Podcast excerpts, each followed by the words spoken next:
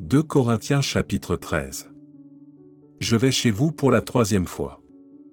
Toute affaire se réglera sur la déclaration de deux ou de trois témoins. Lorsque j'étais présent pour la seconde fois, j'ai déjà dit, et aujourd'hui que je suis absent je dis encore d'avance à ceux qui ont péché précédemment et à tous les autres que, si je retourne chez vous, je n'userai d'aucun ménagement, puisque vous cherchez une preuve que Christ parle en moi, lui qui n'est pas faible à votre égard, mais qui est puissant parmi vous.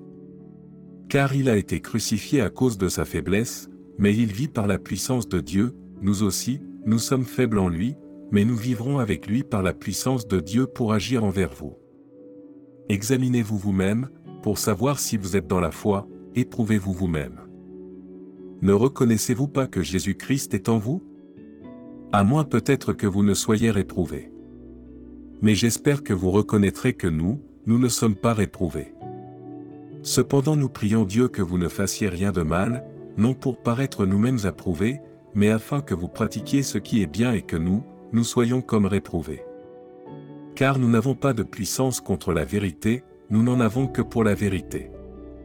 Nous nous réjouissons lorsque nous sommes faibles, tandis que vous êtes forts, et ce que nous demandons dans nos prières, c'est votre perfectionnement. C'est pourquoi j'écris ces choses étant absent, afin que, présent, je n'ai pas à user de rigueur, selon l'autorité que le Seigneur m'a donnée pour l'édification et non pour la destruction.